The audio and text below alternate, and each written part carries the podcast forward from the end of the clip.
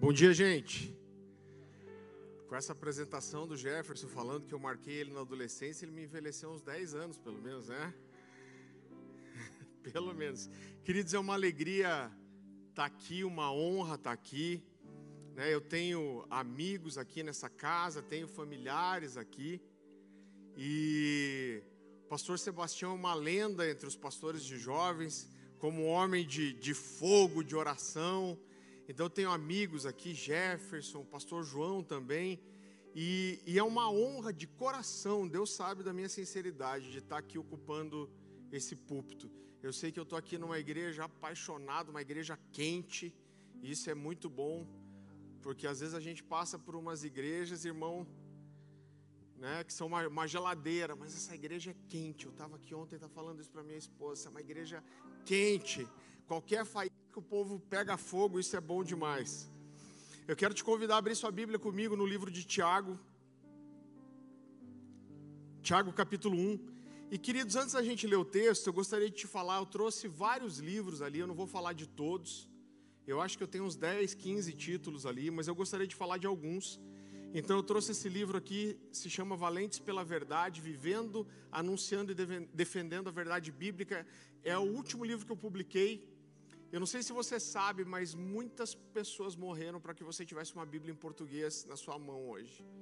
E eu falo sobre como Deus protegeu a sua palavra e como a nossa função hoje é não só conhecer, viver, amar, mas defender as Escrituras. Eu garanto para você que se você ler esse livro, você nunca mais vai olhar para sua Bíblia do mesmo jeito.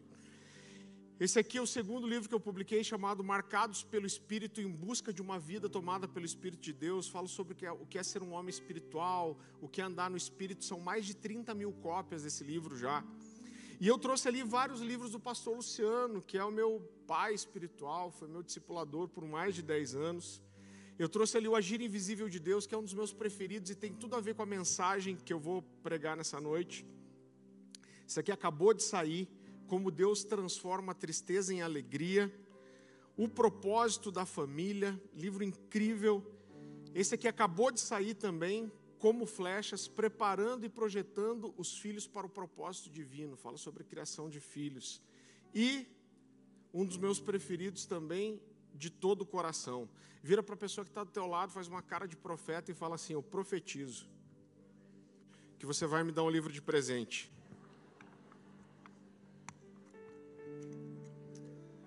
Amém, querido? Tiago, capítulo 1, a partir do versículo 2. Tiago diz assim: Meus irmãos, considerem como motivo de grande alegria, repita comigo, grande alegria, o fato de passarem por diversas provações, pois vocês sabem que a prova da sua fé produz perseverança.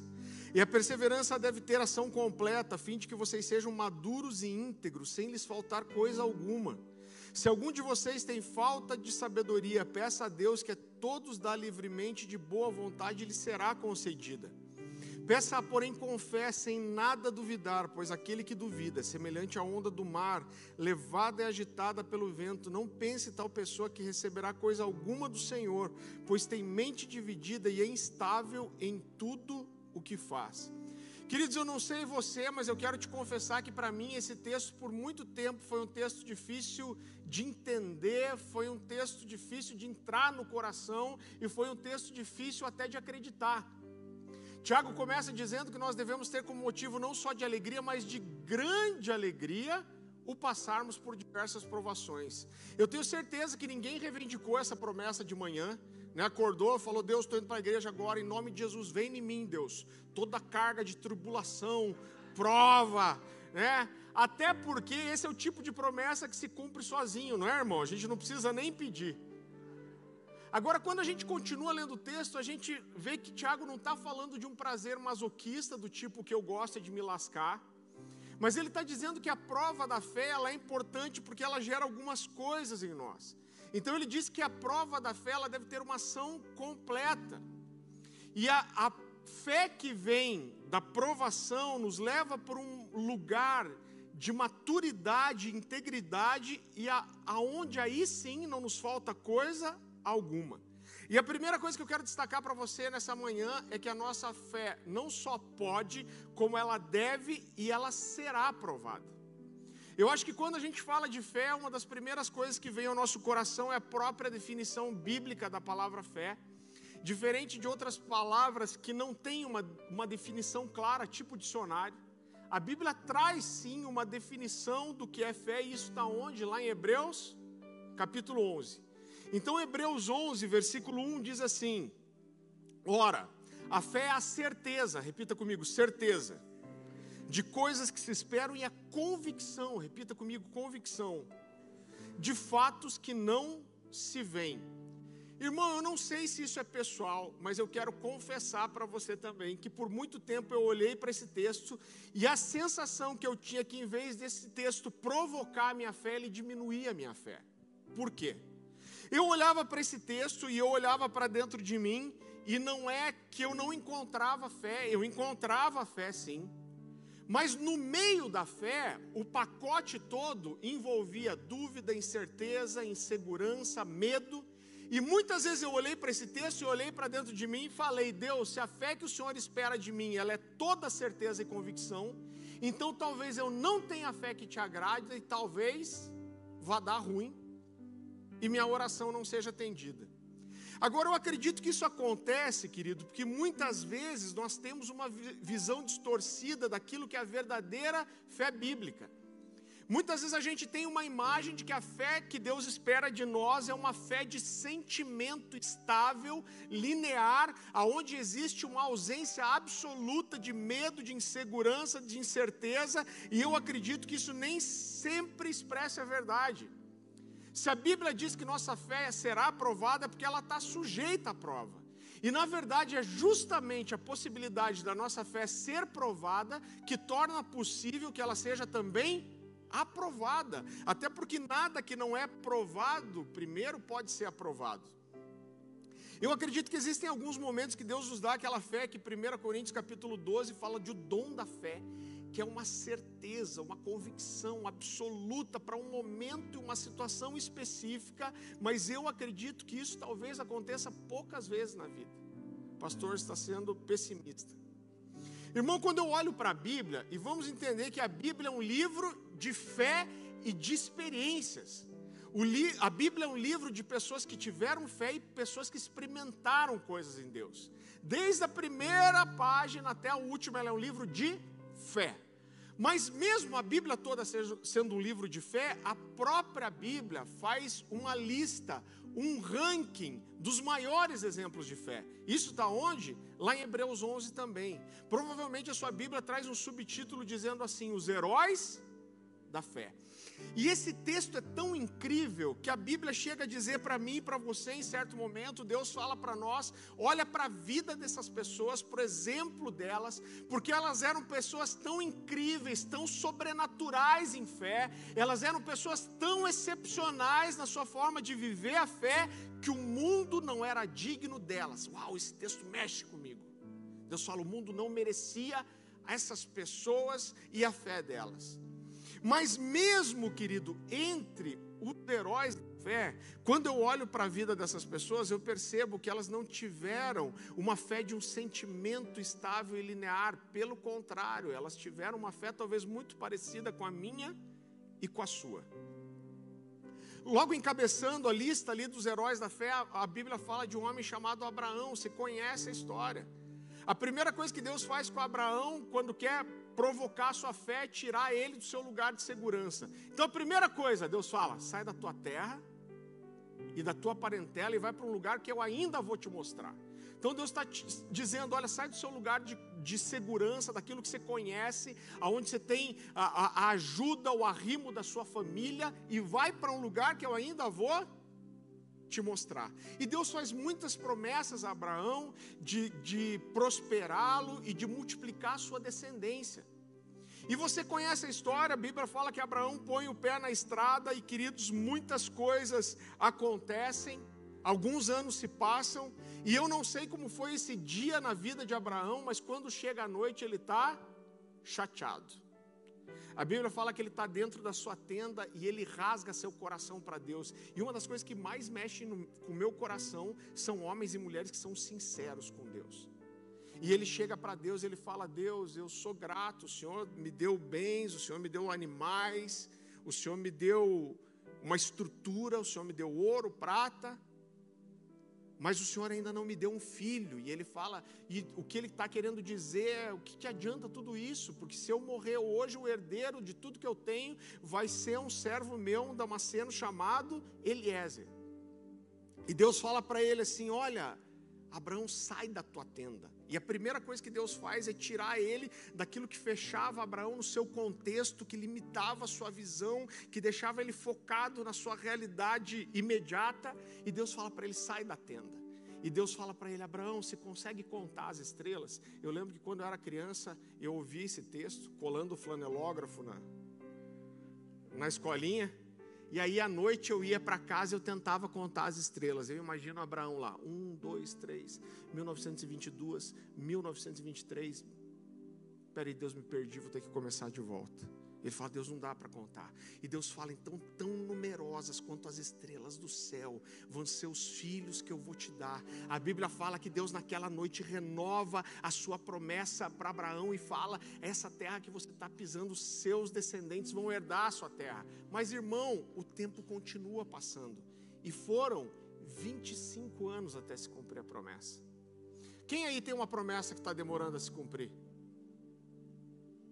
Se, se você não tem, nós já te damos uma. Irmão, eu, eu, eu tenho uma promessa que está demorando a se cumprir. Eu não sei você, eu sou sanguíneo, eu entendo Abraão. Irmão, Deus faz uma promessa para Abraão, vou te dar filho tal, só que vão passando 5, 6, 7, 8, 10, 12 anos, e aí de repente Abraão e Sara têm, Sara tem uma ideia genial. Ela chega para Abraão e fala assim: Abraão, já sei o que a gente vai fazer. Eu não estou conseguindo gerar um filho. Eu tenho uma, uma escrava chamada Agar. Você vai se deitar com ela como se fosse sua mulher. E você vai gerar nela um filho. Nós vamos criar esse filho como se fosse nosso. Isso não era algo incomum de acontecer na antiguidade, pelo contrário, era algo muito comum. E Abraão se deita com aquela mulher e nasce um menino chamado Ismael. Mas, queridos, anos vão passando 10, 12, 15, 20, quase 25 anos. E quando Ismael já era um adolescente, a Bíblia fala que Deus aparece através de anjos, ele aparece para Abraão e chega dizendo já: Eu não esqueci da promessa que eu tenho para você. Então vá comigo para Gênesis capítulo 17, versículo 17.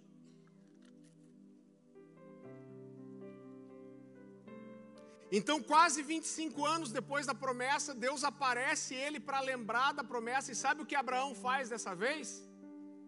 A Bíblia diz que Abraão dá risada, irmão. Então, Gênesis capítulo 17, versículo 17, a palavra do Senhor diz assim: Abraão prostrou-se rosto em terra, riu-se e disse a si mesmo: Poderá um homem de 100 anos de idade gerar um filho? Poderá Sara dar à luz aos 99 anos? E Abraão disse a Deus, essa frase é importante: Permite que Ismael seja o meu herdeiro. Então Deus respondeu: Na verdade, Sara, sua mulher, lhe dará um filho, e você lhe chamará Isaque. Com ele estabelecerei a minha aliança, que será aliança eterna para os seus futuros descendentes. Queridos, quase 25 anos depois da promessa, Deus aparece para Abraão e fala: Eu não esqueci da promessa. E sabe o que Abraão faz? Ele dá risada. Ele fala, e ele fala: Deus, eu tenho um menino aqui que é um adolescente. E o que ele está querendo dizer é o seguinte: Deus quer saber, está tudo bem, a promessa não se cumpriu, mas está tudo bem entre nós. Deixa que Ismael seja o meu herdeiro, Deus. Esquece esse negócio de filho. Mas Deus fala para ele: Não, eu vou te dar um filho de Sara. E sabe o que é interessante? Que apesar de Abraão titubear, de ele falar, Deus, não, deixa a minha descendência para Ismael, Deus fala naquele dia, eu vou te deixar uma marca, eu quero renovar a promessa para você. E eu quero que você circun, circuncide a você, a todos os seus servos, os comprados, os nascidos na sua casa e a todos os seus filhos. E apesar de titubear, o que Abraão faz? Ele obedece, querido, e ele faz essa circuncisão. Agora, logo depois disso, a, a Bíblia fala que Deus aparece mais uma vez para Abraão, e dessa vez, Deus é mais específico, e ele fala: na próxima primavera, eu vou ter com você, e Sara já vai ter o filho no colo. Mas a Bíblia fala que quem ouvia a porta da tenda dessa vez era Sara, e quem riu foi Sara. Então, Gênesis capítulo 18, versículo 10. A palavra do Senhor diz assim: Então disse o Senhor: Voltarei a você na primavera, e Sara, sua mulher, terá um filho. Sara escutava a entrada da tenda atrás dele. Abraão e Sara já eram velhos e de idade bem avançada, e Sara já tinha passado da idade de ter filhos. Por isso, riu consigo mesma quando pensou: depois de já estar velha e meu senhor já idoso, ainda terei esse prazer? Mas o Senhor disse a Abraão: Por que Sara riu e disse: Poderei realmente dar à luz agora que sou idosa? Existe alguma coisa impossível para o Senhor? Na primavera voltarei a você e Sara terá um filho no colo. Sara teve medo e por isso mentiu e disse não ria. Muito engraçado ver Sara tentando mentir para Deus, né? Mas Deus ainda remenda, remenda ela e fala: não ria, você não, não minta, você riu sim. Irmão, esses dois são nossos heróis da fé homem e mulher dos quais o mundo não era digno, mas quando eu olho para eles, eu não vejo uma fé de sentimento estável e linear, com uma ausência absoluta de, de dúvida, de medo, mas pelo contrário, eu vejo uma fé muito parecida com a minha e com a sua.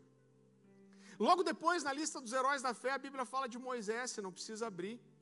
Hebreus capítulo 11, versículo 24 diz assim: Pela fé, Moisés, já adulto, recusou ser chamado filho da filha do Faraó, preferindo ser maltratado com o povo de Deus a desfrutar dos prazeres do pecado por algum tempo. Uau, que texto incrível! Mas foi esse mesmo Moisés que matou um egípcio no deserto e escondeu o corpo. A gente não sabe o nível de revelação que ele tinha do seu chamado, mas algum nível ele tinha, porque a Bíblia fala que quando seu crime é descoberto, ele esperava que os seus irmãos o reconhecessem como um libertador. Então, algum entendimento do seu chamado ele tinha. E a gente sabe que quando o, o, o pecado e o crime dele vai ser desco descoberto, ele foge e se esconde no deserto por 40 anos. Às vezes eu pergunto para as pessoas quanto tempo Moisés ficou no deserto. A maioria diz 40 anos, mas na verdade foram 80. Ele ficou 40 escondido e depois 40 peregrinando. Agora, irmão, eu fico imaginando isso. Esse homem tinha é, é, uma promessa de Deus, ele erra, ele foge para o deserto e se passam 5, 6, 7, 10, 20, 30, 35, 40 anos. Eu duvido que esse homem acreditava que Deus tinha alguma coisa para ele ainda, mas a Bíblia fala que de repente, e eu amo os de repentes da palavra, ele acorda, provavelmente um dia como qualquer outro, ele vê uma sarça que ardia e não se consumia. A sarça é, é, é a espécie de um arbusto de galhos fininhos e por causa do calor e a falta de umidade do deserto, ela resseca e desidrata, e é normal que esses arbustos peguem fogo, o milagre não está aí nisso. Só que o fogo que esses arbustos fazem, aquele fogo da grimpa, do sapé que a gente fala, que é aquele fogo forte, intenso, mas que vira cinza em segundos. E a Bíblia fala que ele viu essa sarça que ardia e não se consumia, e ele chega para ver o que está acontecendo, e Deus fala com ele. Abra comigo em Êxodo capítulo 3 e já deixa sua Bíblia aberta aí. Êxodo capítulo 3, versículo 10. E Deus já disse para Moisés assim: Vem agora e eu te enviarei a Faraó para que tires o meu povo, os filhos de Israel do Egito. Então disse Moisés: Quem sou eu para ir até Faraó e tirar do Egito os filhos de Israel? O que Moisés está dizendo para Deus é o seguinte: Deus, teu GPS deve estar tá com defeito, você errou, cara. Eu sou um assassino, estou escondido aqui faz 40 anos. Quem eu sou? Eu não sei nem mais de Egito nada, eu estou aqui há 40 anos. Irmão, eu não sei você, mas eu olho para algumas coisas da Bíblia e eu consigo dar risada, irmão. Esse texto, para mim, de, o trabalho que Moisés deu para ser convencido por Deus, irmão, eu acho engraçado. Olha só Êxodo capítulo 4, abra comigo lá, um pouquinho para frente, Êxodo capítulo 4, versículo 1. A palavra do Senhor diz assim: Moisés respondeu: E se eles não acreditarem em mim, nem quiserem me ouvir e disserem, o Senhor não te apareceu? O que ele está querendo dizer é o seguinte: Deus, eu vou depois de 40 anos aparecer no Egito, diante do exército mais poderoso da terra, diante de alguns milhões de israelitas, e eu vou dizer para todo mundo que Deus me apareceu de um foguinho e mandou o faraó me obedecer, eles vão falar que eu estou louco. Mas Deus estava tão interessado em convencer Moisés que Deus fala assim: Moisés, o que, que é, o que, que, é isso na sua mão? Ele fala, é, é, um bordão, um cajado. E Deus fala, joga o cajado no chão. Ele joga e ele se transforma em uma serpente. E o texto já começa a ficar engraçado, porque diz que a serpente avança em Moisés e ele sai fugindo dela. E Deus, Deus tem senso de humor, irmão. E Deus, Deus, e Deus fala assim: agarra a serpente pela cauda. Ele agarra e ela se transforma de volta em uma vara, um bordão. E Deus fala: você vai diante dos, dos egípcios e diante de todo Israel, e você vai fazer esse, esse milagre. Mas tem o seguinte, Moisés: se eles não acreditarem nesse primeiro milagre, eu vou fazer outro. E Deus fala para ele: põe a mão no peito. Ele põe a mão. E Deus fala: tira. Quando ele tira a mão, está branca de lepra a pior doença que existia na época. Deus fala: põe a mão no peito de volta. Essa hora eu já estava com medo. Mas ele põe a mão de volta. Deus fala, tira. E quando ele tira a mão, está sã. E Deus fala: se eles não acreditarem no primeiro milagre, eles vão acreditar no segundo. E se eles não acreditarem no segundo, eles vão acreditar no terceiro. E Deus fala: você vai pegar a água do rio Nilo, você vai jogar essa água na terra seca. E quando ela tocar na terra seca, ela vai se transformar em sangue. Irmão, e aí, diante desses efeitos especiais, a lá Steven Spielberg, Moisés se encheu de fé e falou: Deus, é isso mesmo, eu vou fazer lá serpente, lepra, sangue eu vou lá, eu vou aparecer, eu vou fazer todos esses milagres diante do povo, eu vou lá. Foi isso que Moisés respondeu? Olha a resposta de Moisés diante dos milagres. Êxodo capítulo 4, versículo 10. Disse, porém, Moisés ao Senhor: Ó oh, Senhor, nunca tive facilidade de falar, nem no passado e nem agora que falasse o teu servo, não consigo responder bem, não consigo me expressar bem. E querido, Deus responde para mim, esse é um dos textos mais poderosos das Escrituras. Deus fala: Moisés, não fui eu que fiz os ouvidos, o que ouve o surdo, não fui eu que fiz os olhos, o que enxerga o cego, não fui eu que fiz a boca, o que fala o mudo. E ele diz: Eu vou falar através de você. Quando você abrir sua boca, sou eu que vou falar. Eu vou falar ao seu ouvido, eu vou te dizer o que falar, eu vou falar através de você, você vai ser meu porta-voz. E quando você abrir sua boca, você eu falando: Uau! E aí Moisés falou: Deus vai falar através de mim, Deus Deus vai me encher minha boca, Deus vai falar comigo. Foi isso que ele fez? Não. Olha a resposta de Moisés. Êxodo capítulo 4, versículo 13. Ele, porém, respondeu: Ah, Senhor, envia aquele que has de enviar menos a mim. E a Bíblia fala que nessa hora se acendeu a ira do Senhor. Eu, na minha criatividade, imagino Deus já esfregando a cara, falando: Moisés, Moisés, nós vamos fazer o seguinte, Moisés, Arão, teu irmão, está vindo ali. Aí ele olha e fala, está vindo lá mesmo, Deus. Deus fala assim, então nós vamos fazer o seguinte. Arão vai chegar, Arão fala bem, não fala? Ah, ele fala, Deus. Então nós vamos fazer o seguinte: eu vou falar para você, você vai falar para Arão e Arão vai falar para o povo. Telefone sem fio, eu vou te ajudar. Tá bom assim? Aí imagino Moisés coçando a cabeça falando: Ah, Deus, acho que dá.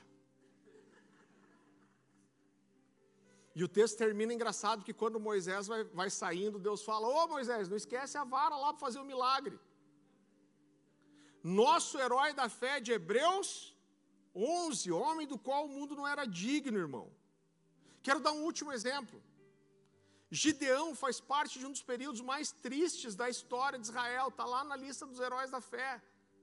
Depois da morte de Moisés, o povo liderado por Josué entra na terra prometida e começa a tomar posse daquela herança, mas eles não expulsam os outros povos como Deus mandou, e presta atenção nisso. Pouco mais de 100 anos, pouco mais de uma geração depois, esse povo já tinha se contaminado totalmente com os outros ídolos e tinha se afastado de Deus. Deus não falava mais, não tinha mais profeta e não tinha mais milagre. Então Gideão, ele cresceu ouvindo as histórias do que Deus fez, ele conhecia a história de como Deus derramou as dez pragas no Egito, como Deus abriu o mar vermelho, como Deus derramou maná do céu, mas a Bíblia fala que na época de Gideão, a, a região tinha sido invadida pelos midianitas, eles vinham como enxames de gafanhotos, roubando, matando, destruindo tudo, Israel teve que subir para viver escondido nas montanhas. Então Gideão conhecia as histórias, ele sabia o que Deus tinha feito, mas quando ele olhava para a sua vida, ele não via intervenção de Deus nenhuma.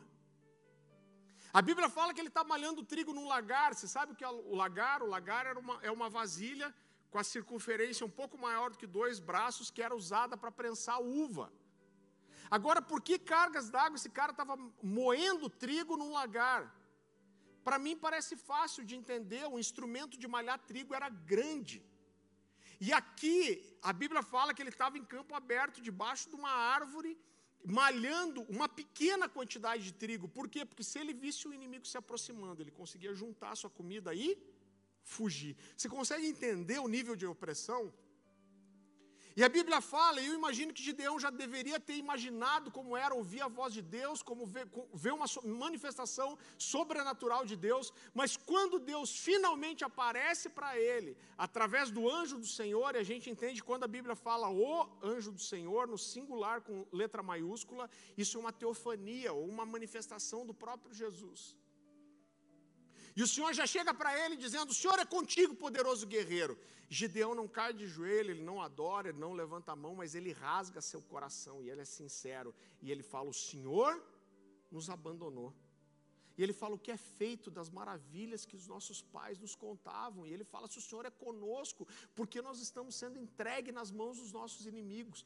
E querido, o anjo do Senhor continua falando, mas eu escolhi você, você vai ser o libertador. E sabe o que mexe comigo? Capítulo 6, capítulo 7, capítulo 9. Três vezes o anjo do Senhor tem que dizer para ele: Gideão, não tenha medo, você não vai morrer. Por quê? Porque o que existia no coração desse homem era medo de morrer. Agora, sabe o que é mais interessante? É que apesar de tanto medo, de tanta insegurança, Gideão anda como quem crê e ele obedece.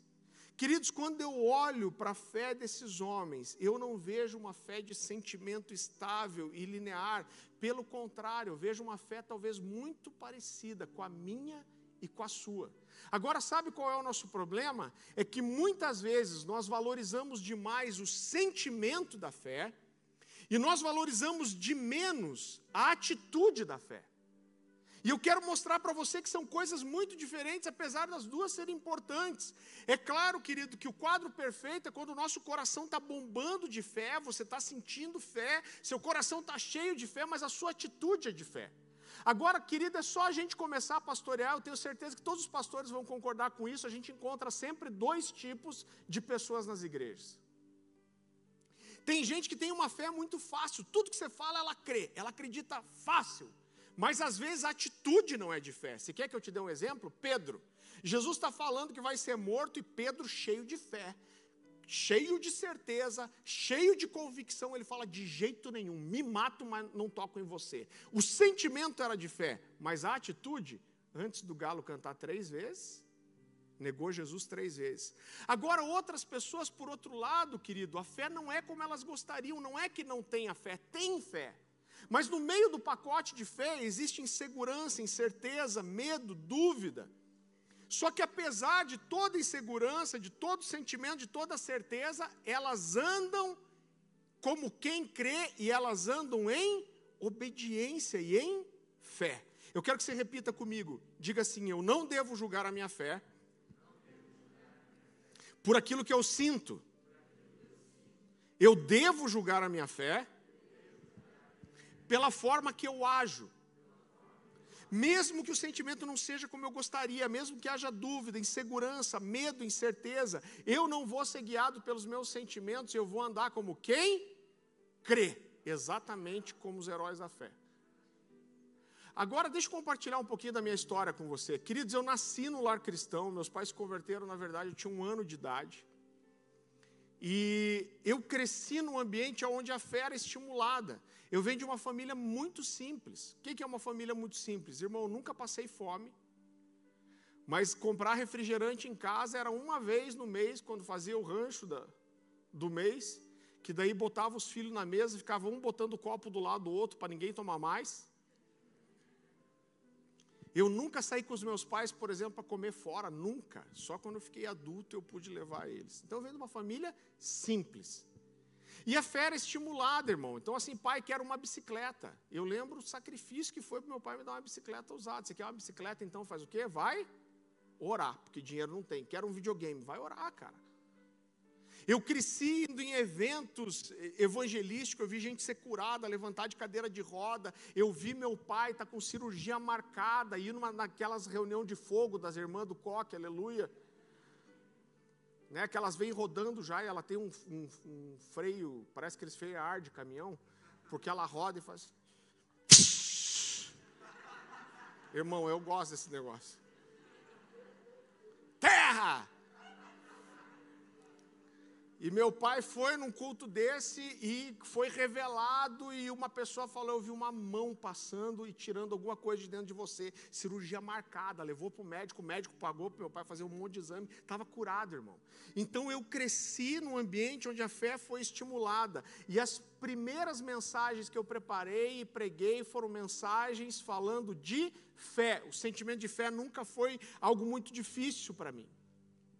Agora, mais ou menos 10, 11 anos atrás, eu tive a maior crise de fé da minha vida. E espero que tenha sido a primeira, a última e a única.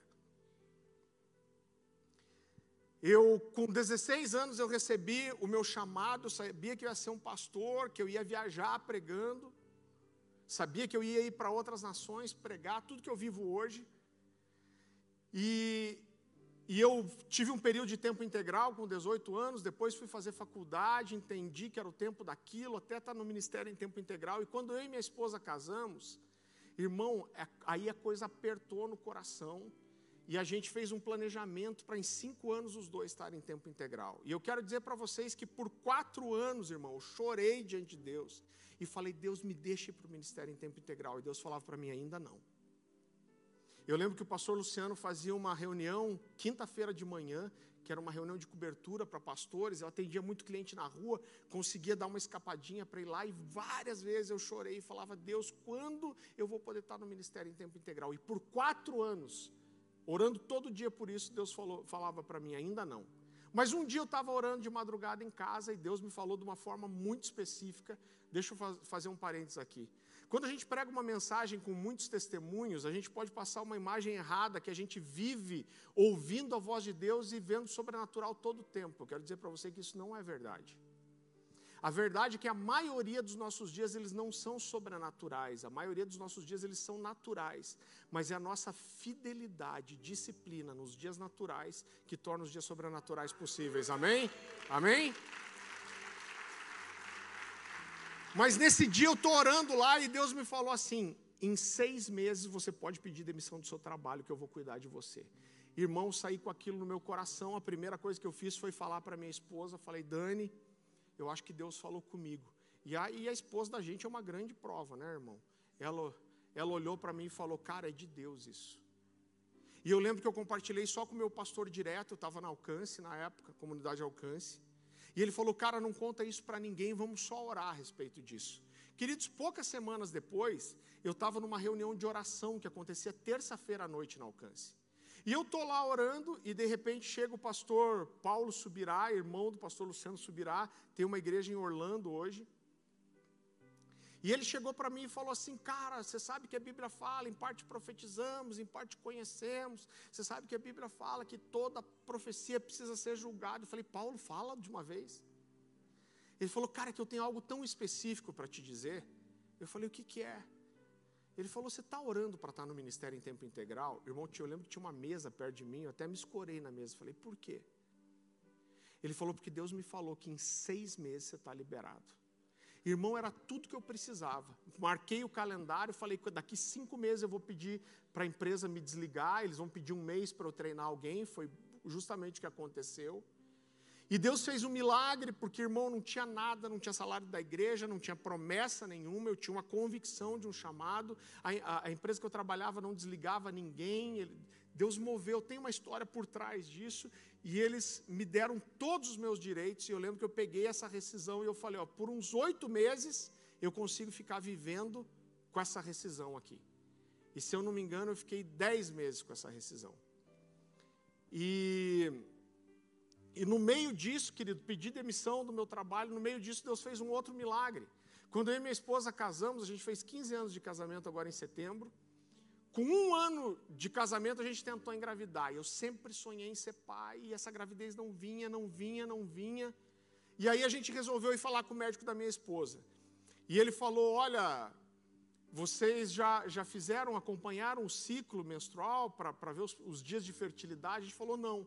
Ele falou, oh, eu vou te ensinar a fazer a tabelinha aqui, se em seis meses a sua esposa não engravidar, onde vocês têm um problema. E a gente tentou isso por oito meses e a gravidez não veio. E aí a gente voltou no médico, ele mandou cada um para um especialista, e o que eu ouvi do médico, querido, um urologista, ele sentou comigo e falou, cara, deixa eu explicar a sua situação.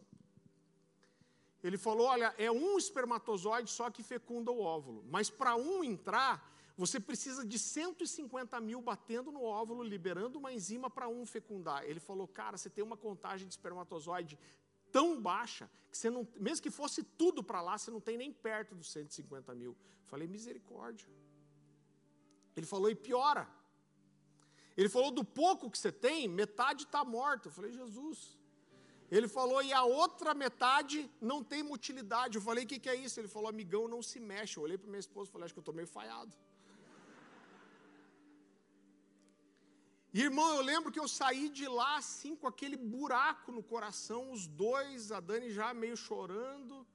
E, e, e, o médico falou: Olha, você só nunca vai conseguir ter filho de forma natural. Você ter filho, só se você fizer inseminação artificial in vitro, que é a, mais complicada que tem. Você escolhe lá um espermatozoide bom, tira o óvulo da sua esposa, fecunda em laboratório, põe de volta nela, e ele falou: você tem 33% de chance de engravidar. Na época, um ciclo desse custava, eu lembro, 12.500 reais, irmão, mais de 15 anos atrás. É, quase 15 anos atrás. E eu lembro que a gente tinha acabado de vender um terreno, até tinha um dinheirinho, eu olhei para a Dani e ela falou, vamos fazer esse tratamento, e irmão me deu um negócio de fé. Eu virei para ela e falei: Não, a vida inteira sonhei em ser pai. Cara, justo eu não vou, não vou poder ser pai. E eu falei: Dani, Deus escolheu as estéreis. Eu sei que são as estéreis, mas vou pegar uma carona aqui no.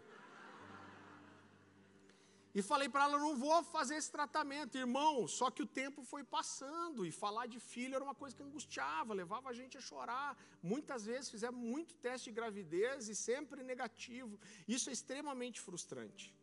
Aí depois que eu que eu estou nesse período que eu pedi demissão do trabalho, a gente está nessa mesma reunião de oração umas outras semanas depois. Reunião de oração é um negócio perigoso.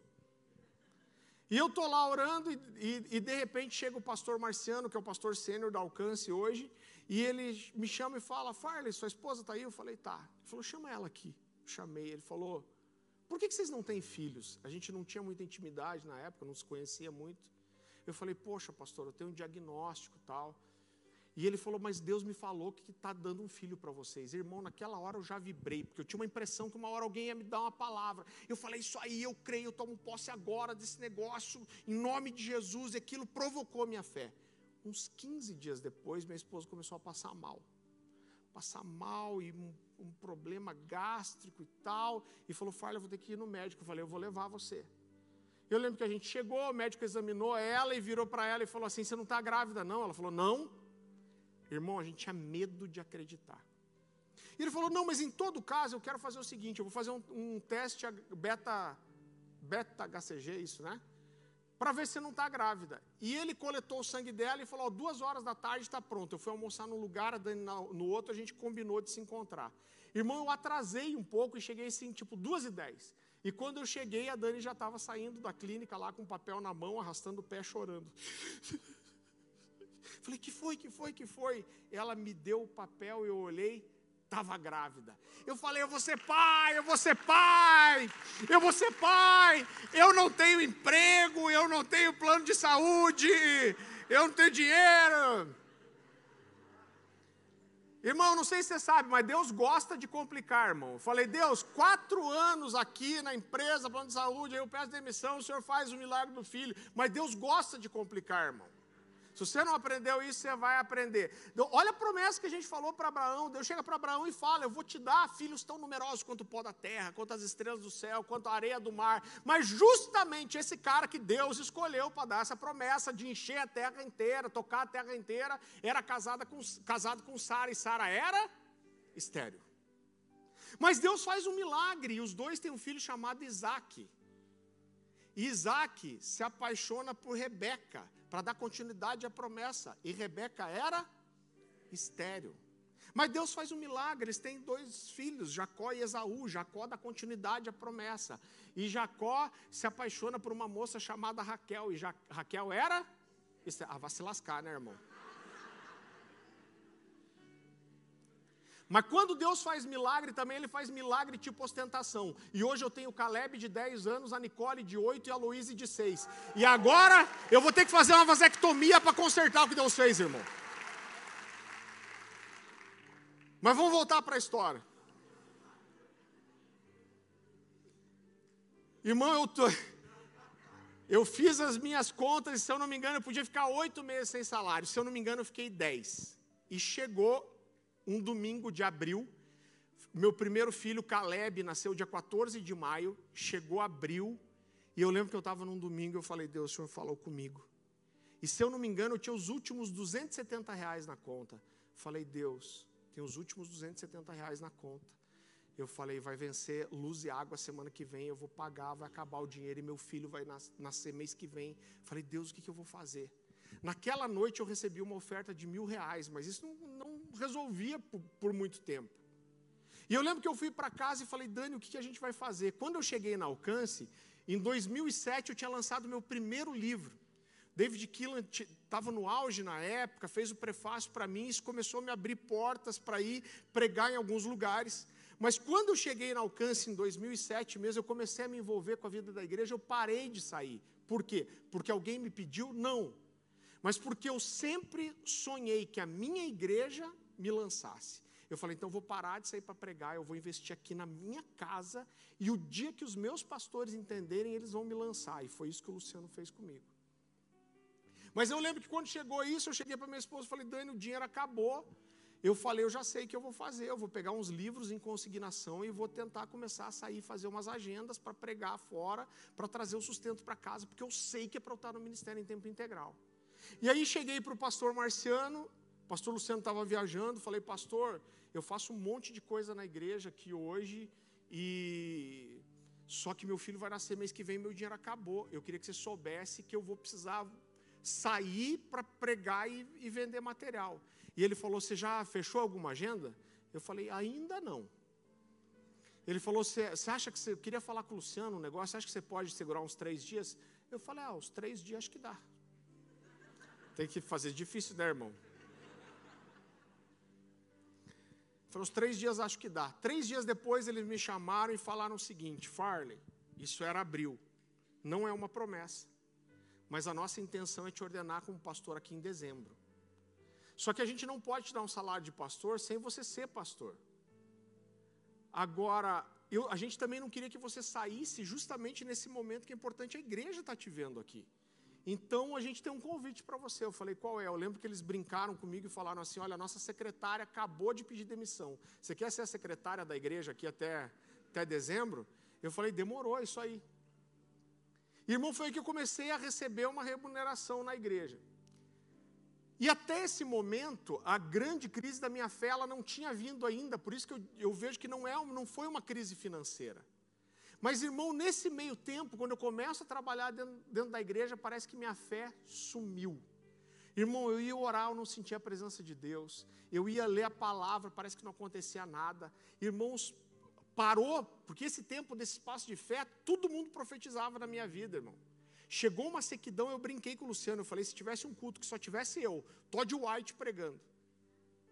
Ele ia profetizar para alguém que passasse na rua, mas não ia profetizar para mim. Irmão, secou, Deus não falava comigo e aquilo começou a mexer com a minha fé. E de repente, irmão, eu passei a duvidar das coisas que eu sempre acreditei. De repente eu comecei a duvidar que Deus ia cuidar de mim, comecei a duvidar que eu tinha um chamado, comecei a duvidar que Deus tinha me escolhido, comecei a duvidar que, que, que era para eu sair do meu emprego justamente nessa hora que eu estava vivendo todos os meus sonhos. Quais eram os seus sonhos? Sonhava em estar no ministério em tempo integral, estava. Sonhava em ser pastor, ia ser ordenado dali a alguns meses. Sonhava em ser pai, meu filho tinha acabado de nascer. E parecia que a minha fé simplesmente tinha ido embora, irmão. E eu me lembro que eu chorava com a minha esposa e comecei a revirar a minha vida. Eu falei, cara, eu fiz alguma coisa, abri alguma brecha para que o miserável do Satanás entrasse e roubasse minha fé.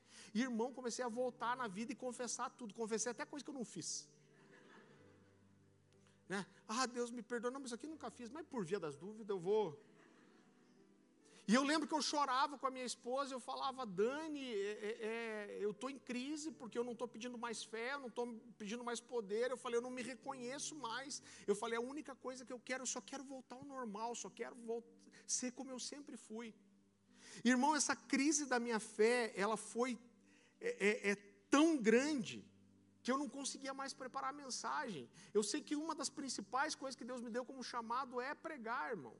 Só que eu não conseguia preparar a mensagem mais. Eu lembro que a gente foi sair um sábado de casa e a, e a minha esposa olhou para mim e falou assim: para um culto de jovens, eu ia pregar. Ela falou: O que, que você vai pregar hoje? Eu falei: Tal mensagem. E ela falou: Cara, de novo?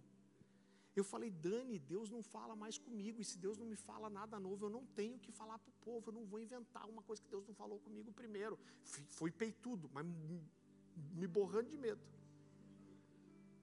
E eu falava para mim, falava, Deus, eu vou ser um pastor de tempo integral, agora eu não vou ter o que pregar. Eu lembro que a gente ia para a igreja, as pessoas, a gente já estava algum tempo na igreja, celebravam e abraçavam a gente e falavam, ah, daqui a pouco você vai ser o nosso pastor. E eu dava um sorriso amarelo e pensava de mim, ah, se essa pessoa soubesse que ela vai ter um pastor que está sem fé. Irmão, depois de orar muito, chorar muito diante de Deus, jejuar, sabe o que aconteceu? Nada. E eu lembro que chegou um dia, eu sentei com a minha esposa e falei, Dani, essa ordenação está chegando. Eu falei, eu estou desse jeito. Eu falei, eu acho que a gente não pode ser ordenado, talvez, Dani. A gente tem que tomar uma decisão. E ela falou, cara, não sei o que fazer, sei que tem que falar. E eu fiquei nesse conflito. E aí, um dia eu orei tomei uma decisão. Eu chamei ela e falei, eu tenho uma decisão. Eu falei, Dani, eu decidi o seguinte: se Deus nunca mais voltar a falar comigo, olha o tamanho da crise. Eu cheguei a pensar que Deus nunca mais ia falar comigo de volta. Eu falei: se Deus nunca mais voltar a falar comigo, eu vou continuar andando em obediência em cima daquilo que Deus já falou e eu vou andar como quem crê. E aí chegou o dia da nossa ordenação, queridos, e a igreja fez é, uma grande festa e eu lembro que só eu e minha esposa fomos ordenados naquele dia e, e eles colocaram dois puffs no altar, a igreja estava reunida, todos os pastores do presbitério lá e a gente se ajoelhou e eles começaram a orar por nós e veio o pastor Francisco. O pastor Francisco era tipo o mestre Oda da comunidade Alcance. Ele nos deixou no, no finalzinho do ano passado. Mas era um homem de Deus incrível, uma das minhas maiores referências. E ele subiu, ele era quietinho, ele tinha um temperamento mais fleumático assim. E ele sentou, veio, só parou do meu lado, ele não sabia de nada. E ele só falou assim: É, por um bom tempo você não está ouvindo a voz de Deus mais. E aí, irmão, na frente da igreja, microfone, eu comecei a chorar. E ele falou: Você não tem ouvido a voz de Deus, você não tem sentido a presença de Deus, Deus não tem falado com você. E ele falou: Mas porque você decidiu permanecer fiel, mesmo durante o silêncio de Deus. Ele falou: Deus vai voltar a falar agora, o céu vai voltar a abrir, você vai voltar a ouvir. E ele terminou dizendo assim: E não se preocupe, porque Deus te dará muitas novas mensagens, basta você crer. Irmão, tudo isso que ele profetizou aconteceu, mas eu queria amarrar tudo isso com um texto muito precioso. Eu quero que você abra muito rápido comigo, em Romanos capítulo 1, versículo 5.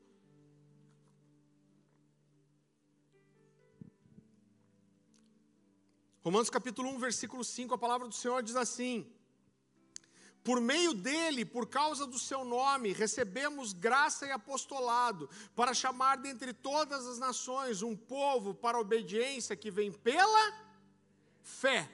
Se fosse para você guardar uma única coisa dessa mensagem de hoje, eu queria que você guardasse o que eu vou te dizer. A obediência, ela é a mais profunda e poderosa expressão de fé genuína. Eu pensava que eu estava obedecendo mesmo sem fé, mas eu quero dizer para você que a obediência, ela é fé. A obediência ela é mais profunda e poderosa expressão de fé verdadeira. Queridos, algumas pessoas tendem a, a, a, complicar esse texto, confundir esse texto, mas na verdade o que Jesus quer dizer é muito simples, você não precisa abrir.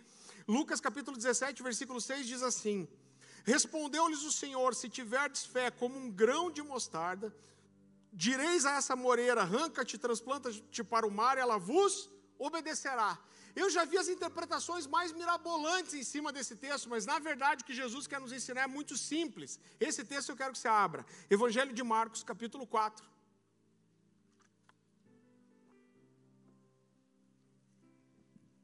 A partir do versículo 30. Diz assim: a que semelharemos o reino de Deus, ou com que parábola apresentaremos? É como, repita comigo, como? Como um grão de mostarda que, quando semeado, é menor de todas as sementes sobre a terra. Mas uma vez semeada, cresce, se torna a maior de todas as hortaliças e deita grandes ramos, a ponto das aves do céu aninhar-se à sua sombra. Primeira coisa que eu quero destacar para você. Eu já vi muita gente ensinar dizendo assim: ah, Jesus falou que seu, sua fé pode ser do tamanho de um grão de mostarda. Não é isso que Jesus disse. Jesus disse que a nossa fé pode ser como um grão de mostarda. Qual é a diferença? É que ela pode parecer pequena, mas se ela for usada como uma semente, ela for lançada num solo fértil, ela for regada, ela vai crescer e estender grandes ramos. E sabe quando a sua fé é aprovada? Sabe quando a sua fé cresce? Quando ela é provada e mostra uma atitude perseverante. E sabe qual é o limite de crescimento da sua fé? Repita assim comigo: limite de crescimento da minha fé é Deus. Repita comigo, ou seja, a minha fé não tem limites.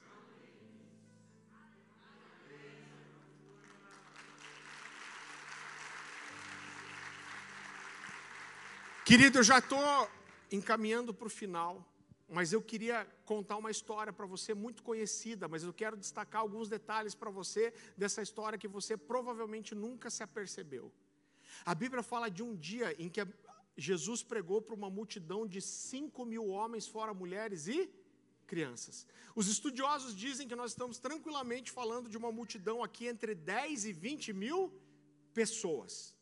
Então Jesus prega para essa multidão e você consegue imaginar o que, que é, querido, para esses homens, todo mundo querendo atender, querendo alguma coisa. Eu imagino que foi um dia muito trabalhoso e quando vai chegando o final do dia, o cair da noite, Jesus olha para a multidão e vira para os discípulos e fala assim: Eu não queria despedir eles sem dar comida primeiro. Eu fico imaginando os discípulos olhando para Jesus, olhando para 10, 20 mil pessoas e pensando do que, que Jesus está falando. E Jesus fala assim: alguém aí tem algum alimento? E aparecem cinco pães e dois peixinhos. E Jesus ora pelos pães e peixes e multiplica os pães e peixes e fala para os discípulos: agora vão e sirvam a multidão.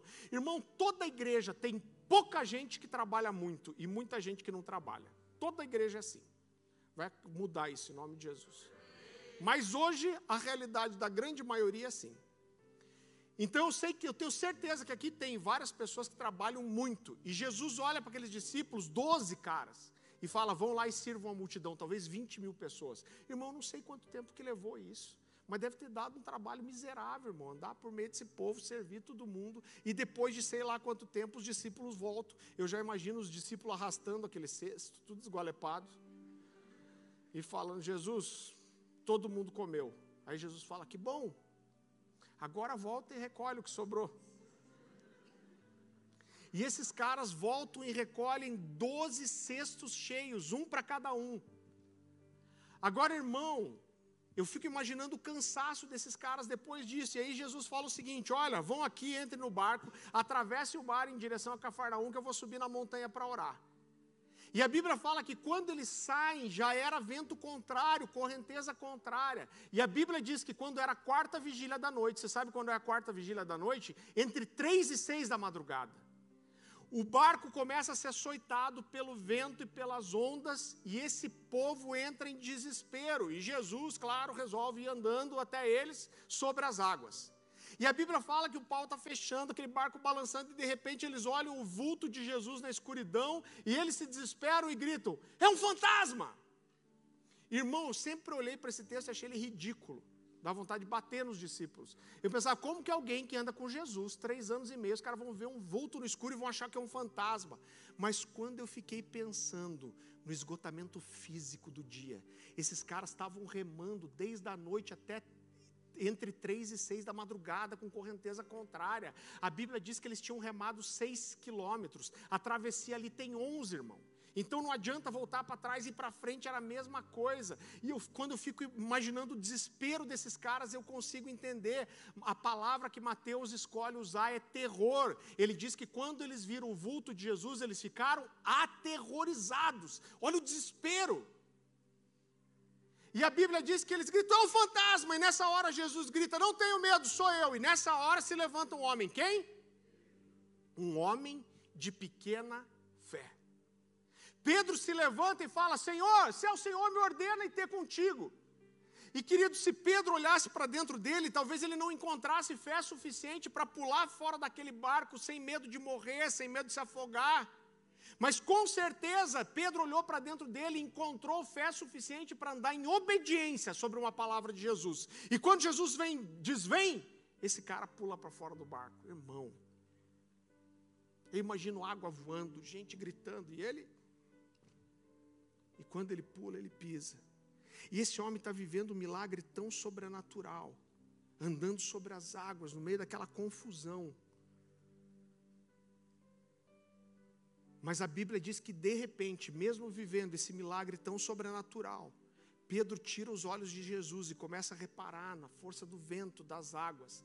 E a Bíblia diz que ele tem medo e afunda. E quando ele afunda, ele grita: Mestre, socorro! E a Bíblia diz que imediatamente Jesus agarra ele pela mão e fala: Homem de pequena fé, por que você duvidou? E nós nos apegamos demais à pequenez da fé de Pedro, mas eu quero dizer para você que naquela madrugada, Onze homens voltaram para casa com uma história para contar, a história de terem visto um homem andar sobre as águas. Mas só um homem voltou com a experiência de ter andado sobre as águas. Quem?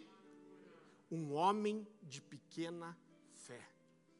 Um homem que tinha uma fé como um grão de mostarda, mas que regou ela como uma semente, viu essa fé crescer e criar grandes galhos. Um homem que negou Jesus três vezes sim. A Bíblia não diz isso, mas a tradição, a história, Clemente de Cesareia diz que quando Pedro foi finalmente preso pelo Império Romano, dessa vez ele não negou, ele não fugiu. Mas falaram para ele: nega a sua fé. Ele falou: não nego. Falaram: se você não negar sua fé, você vai morrer como teu Senhor pregado numa cruz. Dessa vez Pedro não negou, Pedro não fugiu, mas ele falou: Eu não sou digno de morrer como meu Senhor. Então, se você vai me crucificar, me crucifica de cabeça para baixo. E a tradição diz que foi assim que esse homem morreu. E a minha pergunta para você nessa manhã é: quem de vocês aí tem um grãozinho de mostarda?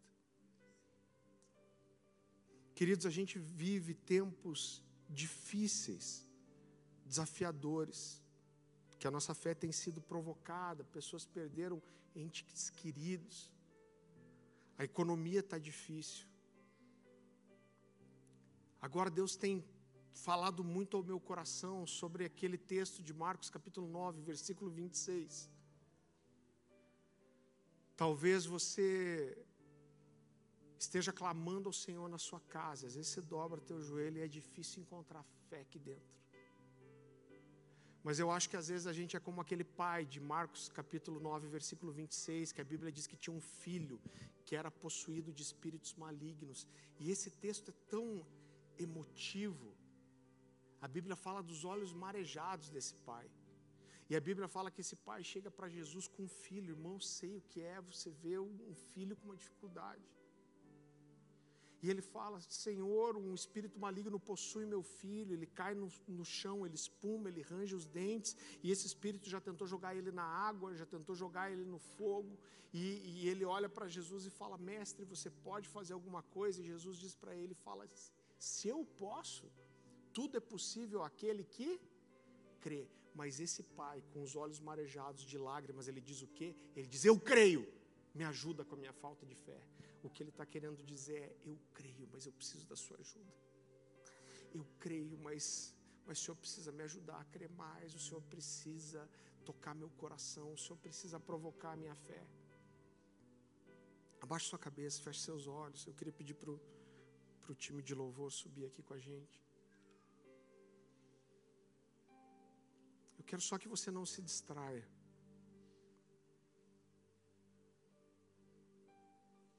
Sabe que uma das coisas que eu aprendo, querido, você pode continuar com a sua cabeça baixa.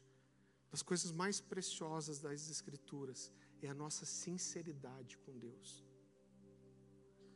E eu gostaria de te fazer um convite. Talvez você precise fazer uma, uma oração muito sincera para Deus nessa, nessa manhã. Falar, Deus, me ajuda. Muitas vezes, quando eu prego essa mensagem, Deus me fala de pessoas que estão cansadas de chorar pela mesma coisa. E talvez o seu clamor, a sua oração nessa noite seja: Deus, meu filho, Deus. Talvez a sua oração seja: Deus, eu tenho tentado permanecer fiel, mas eu estou cansado de chorar pelas mesmas coisas. Mas eu acredito que existem dias que Deus escolhe para regar nossa semente. E em nome de Jesus, nenhum de vocês vai sair desse lugar da mesma forma que entrou. Abra, abra o seu coração. Faça uma oração sincera, talvez como a de Moisés ou a de Gideão. Senhor Jesus, nós te agradecemos pela Sua palavra, Senhor. E nós recebemos nessa noite um renovo da nossa fé, um renovo da coragem, um renovo da esperança, Senhor. Em nome de Jesus, Senhor, que todo medo de crer vá embora. Em nome de Jesus, todo medo de crer vá embora. O Senhor me fala aqui de sonhos esquecidos que estão sendo renovados nessa manhã. O Senhor vai te lembrar de algumas coisas. Deixa Deus te tocar. Existe uma presença tão doce do Espírito Santo aqui nessa manhã. O Senhor está trazendo à memória aquilo que traz esperança. O Senhor está trazendo à memória aquilo que traz alegria. O Senhor está te lembrando de promessas. Deus precisou lembrar Abraão algumas vezes da promessa, Eu não esqueci Abraão. Enquanto o ministério de louvor adora o Senhor, eu queria te convidar a ficar aí, fica aí se quiser ajoelhar, ficar sentado, ficar em pé. Mas deixa o Senhor ministrar o seu coração, falar com você. Que haja um renovo sobre você nessa manhã, em nome de Jesus. Amém, meus irmãos. Palavra-chave nesta manhã. Qual foi a palavra que Deus te deu? Para mim foi obediência. viver das emoções, como termos um culto desse que late com essas emoções. Aqui não é difícil a gente dizer que a gente tem fé. Mas amanhã a vida volta, alguns para os seus desertos, alguns para os seus desafios, as suas crises, mas é lá é lá que o mar vermelho vai abrir. O mar vermelho não abre aqui. Aqui você já está do outro lado. O mar vermelho vai abrir. É amanhã, é a terça, é na quarta. Que Deus vai dizer assim: pare de clamar, agora é hora de obedecer. Deus disse para Moisés: para de clamar, diga ao povo que marche. Marchar é obedecer. Marchar é caminhar diante ou em direção ao obstáculo. Marchar é caminhar, é se dirigir diante do seu impossível. E o mar se abriu. E o povo passou. Então, nesta manhã, a palavra que você deve sair daqui é: Vou deixar de viver as minhas emoções espirituais somente. Elas são importantes, mas eu vou, eu estou decidindo a viver por fé. Eu vou tomar a decisão de obedecer. Não não sei porque aquela pessoa não merece, mas eu vou obedecer. Eu vou obedecer. Pode sentar um minutinho, por favor. Irmãos queridos, vocês lembram que nós aprovamos, por isso eu quero pedir um minutinho muito especial. Nós aprovamos em uma assembleia este ano sobre a mudança de endereço lá da igreja Nossa Filha em Santa Felicidade. Lembram disso? Nós aprovamos em uma assembleia autorizando a mudança de endereço. Muito bem, o contrato será assinado amanhã. Amém? Posso ouvir um glória a Deus? Depois é um tempo que foi usado pela igreja é, da Graça, R.A. Soares, tempo que comporta aproximadamente 500, 600 pessoas, tem estacionamento, depois de todas a prefeitura, o conselho municipal aprovou por unanimidade. E amanhã nós vamos assinar esse contrato. No entanto, há uma exigência para que o nosso alvará seja também transferido para lá. Nós temos que também fazer essa consulta, e essa consulta está sendo feita em forma de uma assembleia é, específica. Vai ser feita uma ata onde essa consulta foi feita, ou uma comunicação feita para que esse documento seja levado à prefeitura, à Receita e o nosso alvará seja o mesmo, transferindo de endereço, ok? Então veja, a Igreja Batista em Santa Felicidade, ela está hoje na Manuel Ribas 2004, mas nós estaremos agora na rua Professor Silvio Gonçalves Cordeiro Ribas, é muito novo para uma rua só, 457, bairro Santa Felicidade, nesta cidade, estado do Paraná. CNPJ 751254443 barra 0002 barra 99. Então, esse CNPJ estará sendo transferido. Os irmãos que concordam que esse registro seja passado numa ata específica para ser levado como documento hábil, ergam uma de suas mãos. Muito obrigado. Contrários, não há. Então, nós autorizamos a secretária a fazer o registro nós vamos registrar em cartório e vamos fazer a formalidade exigida por lei. Logo mais, vai continuar. Olha para quem está do seu lado assim, vai continuar. O melhor ainda está por vir. Então eu quero desafiar você, você que está em casa hoje, não pôde vir pela manhã, vem à noite. Por quê? nós estamos autorizados a ampliar um pouquinho os nossos assentos, se você precisar. Mas nós estamos tendo todos os cuidados possíveis. Então você à noite poderá vir e você vai receber o melhor de Deus. Pastor Jefferson e toda a sua equipe, parabéns. Pode pegar o microfone, fazer aqui o trânsito final, por favor. Irmãos, desde ontem, eles ficaram um mês todo trabalhando, um trabalho extraordinário. E essa juventude está colhendo os frutos e o melhor de Deus virá neste ano ainda. E 2022, o nosso tema é rompendo em fé. Olha aí. O nosso tema para 2022 é rompendo em fé. E a palavra de hoje foi sobre você precisa romper mesmo tendo uma pequena fé. Ela vai crescer. Deus abençoe. Muito obrigado.